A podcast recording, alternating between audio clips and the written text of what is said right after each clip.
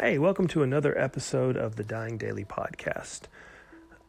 I'm trying this one a little bit different. I'm using an app called Anchor. Um, I don't know much about it, but I'm going to give it a try here. Uh, I'm kind of concerned because I don't know how to edit on this app, and I usually have to edit a lot of stuff out. So we'll see if it works. This podcast may never make it to being uploaded. You know, I wanted to talk today just a little bit again about suffering.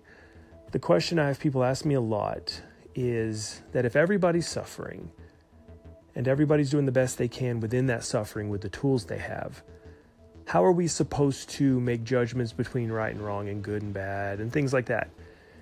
And I think that what they're what they're really asking in that context is how are we supposed to deal with people who are destructive or harmful to us in their suffering?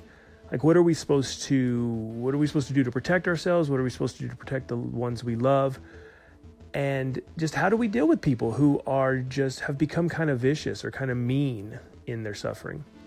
And the thing that i always uh, well there's two things i think of in this respect. Um, one of them is that like you ever see these um, you see like i want to picture like movies from the 80s maybe but you've got somebody who gets set on fire and they're running down the hall of the hotel and they, you know, they shoot out the window at the end, they just burst through it and they land in the pool, you know, or they plummet to their death, whatever. So you've got this person who's on fire and they're running down the hall screaming and they are waking people up, they're being loud, they're knocking over the the room service carts.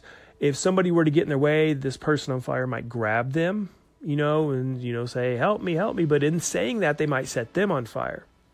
And that's really how I see people who are suffering. They're burning, they're in pain, they're disoriented, and they don't really know how to deal with that. So, in that respect, we don't have to let them set us on fire.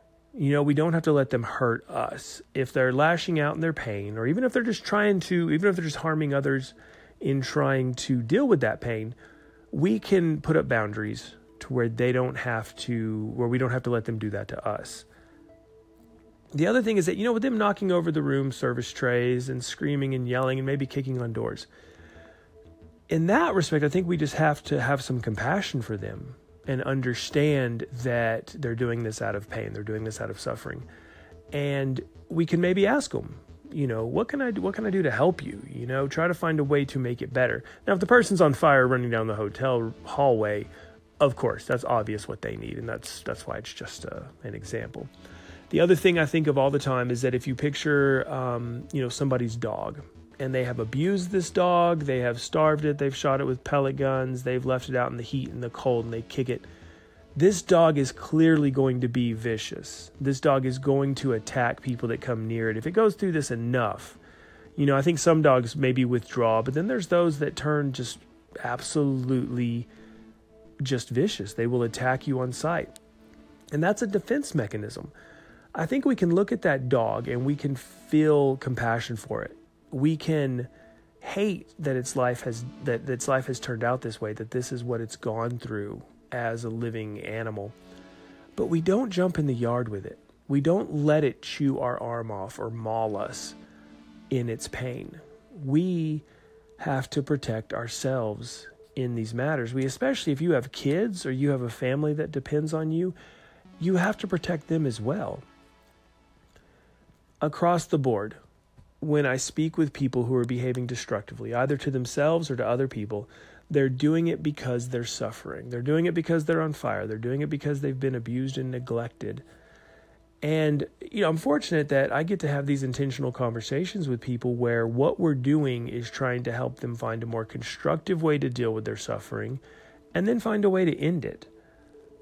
In our day to day lives, it's a little bit different. There are some people who don't aren't aware they're suffering. They aren't aware that these things that are inside of them are negative and are bringing them down. And so they're not super interested in ending that. Um, or they've come to a place of such suffering that they enjoy inflicting it on others. You know, with people like that, we have to put up very strong boundaries. It may be as, as simple as telling them, You don't get to be a part of my life. You don't get to be a part of my family's life And this is just simply the way it goes. This is just simply the way life works sometimes. Maybe you aren't the one to help them. Maybe they'll find that person down the line or they won't. But ultimately, they have to walk that out. You can't walk it out for them. You have to do what you can do to protect yourself in those moments. But we don't have to hate them. There's never a reason to move into hatred towards somebody for the suffering that they endure. There's never a reason to move towards hatred for somebody for how they act out in that. We can protect ourselves without hating them. We can take a step back and not allow them in our lives, but we don't have to be angry. We don't have to hate them for what they do. Because when we do that, then we're creating suffering in ourselves. When we do that, we're we're investing in the very same thing that has made them suffer so deeply and we're bringing it into our lives. And if we do that for ourselves, we're doing that for our friends and our family and everybody close to us. At the core of it, compassion is always available, kindness is always available. We can do that with boundaries. It's not this. It's not this um, just clear cut. You have to do this a certain way thing. You can have compassion for people without getting close enough for them to burn you. You can have compassion for people without getting close enough for them to wound you. And in a way, there's a kindness in this that you're not you're not compounding their suffering by having them wound another person. But ultimately, that's what it comes down to: is being able to step back and say, "I love you. I'm sorry for what you're going through. You have a place in my heart, but you don't get to have a place in my life until you get this all working a little better than it is." And so that's what I mean when I say everybody's suffering. Everybody's doing the best they can with what they have. It does not mean that they get to come into our world and make a mess or set it on fire or bite us. It just means that we don't have to hate them. We can understand where they're coming from and why they're behaving as they do. Give it a try. Find the people in your life that are very difficult to deal with and, and see if you can find the root of their suffering.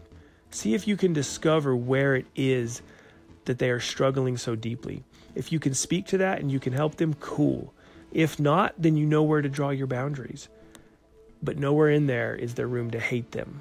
Nowhere in there is there room to come into opposition to them. We need to all be standing with each other to help this.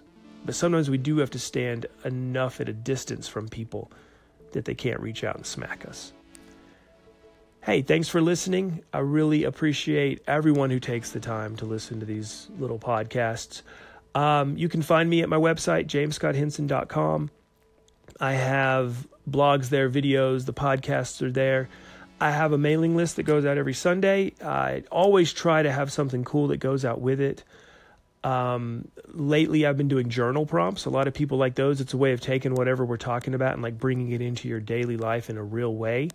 And then um, I'm also like, I think this next week or this next one, I'm going to start including these like mindful uh, phone wallpapers that kind of bring us into a place of mindfulness and attention when we're messing with our phones, because that does seem to be the primary place of mindfulness that I see in people these days.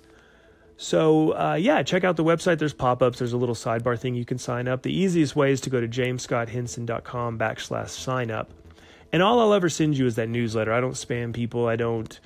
Um, I'm not intending to like start sending you emails every day or anything. So once again, thanks for listening. I appreciate it. Have a great week.